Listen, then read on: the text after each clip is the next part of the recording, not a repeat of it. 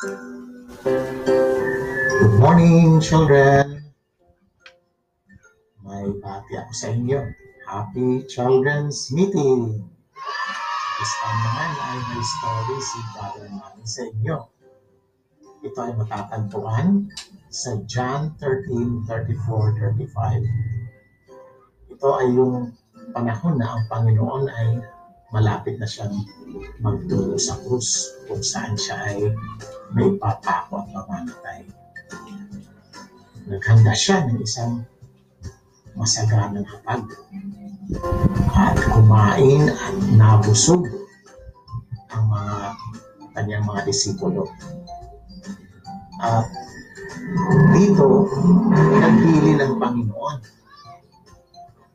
Di ba ang isang taong malapit na lumisan o umalis, pag siya ay nagbilin, ibig sabihin, ito ay napakahalaga para sa kanya. Alam niyo ba kung anong ibinili ng Panginoon sa kanyang mga disipulo? Sinabi niya ng ganito, Meron akong bagong utos para sa inyo. Magmahalan kayo sa isa't isa. Sa ganitong paraan, malalaman na kayo ay aking mga disipulo. Amen. Praise the Lord. Napakahalaga nga na masunod natin ang utos ng Panginoon. Diba? Kasi ang Panginoon, pagkatapos niyang mamatay, nagtungo siya sa kalangitan. Pero iniwan niya ang kanyang mga disipulo kung hindi sila magmamahala, hindi rin makikita ang Panginoon na nasa kanila at sila ay nasa Panginoon. Kaya kailangan nila magmahalan sa isa't isa. Tayo ba, mga children, paano natin maipapakita na mahal natin ang isa't isa?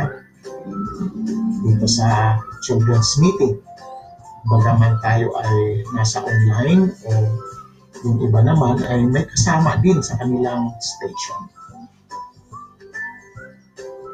Uh, ipadama natin yung uh, maging komportable ang bawat isa. I-welcome natin sila. Kung walang katabi, tabihan natin. At kausapin natin. Diba? Pwede rin tayong may pagkain na tayo, pwede rin natin sila talukin kumain. Sana wag tayong mamili kung sino lang yung paborito nating kaibigan. Kundi lahat, bawat isa. Para walang na isasantali. Di ba? At sa labas ng pagpupulong, paano ba natin din ay papakita na yung kasama natin sa children's meeting ay mahal natin. Kailangan makipaglaro tayo sa kanila. Diba?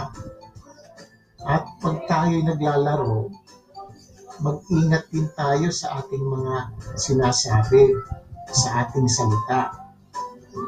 Minsan may mga salitang nakakasakit, di ba? Huwag na natin sabihin yun. Piliin natin yung mga mabubuti lamang na salita na hindi makakasakit sa kapwa natin bata. Magandang ibang bata din. Kung may mga bagong darating sa ating children's meeting, i-welcome din natin sila. Sabihan natin at kaibiganin. Praise the Lord. Sa ganitong paraan, makikita ng mga nasa paligid natin at ng ibang mga bata pa na nasa atin ang Panginoon at sila rin ay may encourage na mag-join sa children's meeting. Di ba masaya kung marami tayo dito sa children's meeting? Mag, makakapagdala tayo ng marami pa. Dahil dito, nag enjoy sila at nakakatagpo sila ng mga kaibigan. Kaibigan na nagmamahal sa kanila. Katulad na ng Panginoon, minahal niya ang kanyang mga disipulo. Pinaglilingkuran niya, inuhugasan niya ang paa, pinagpakain niya. At tinuturuan niya rin maging wasto ang kanilang pamumuhay. Amen. Praise the Lord. Hanggang dito na lang po. Nag-enjoy ba kayo sa ating story? Sige. Abangan niyo ulit ang ating mga story pa sa susunod na Sabado. Bye-bye!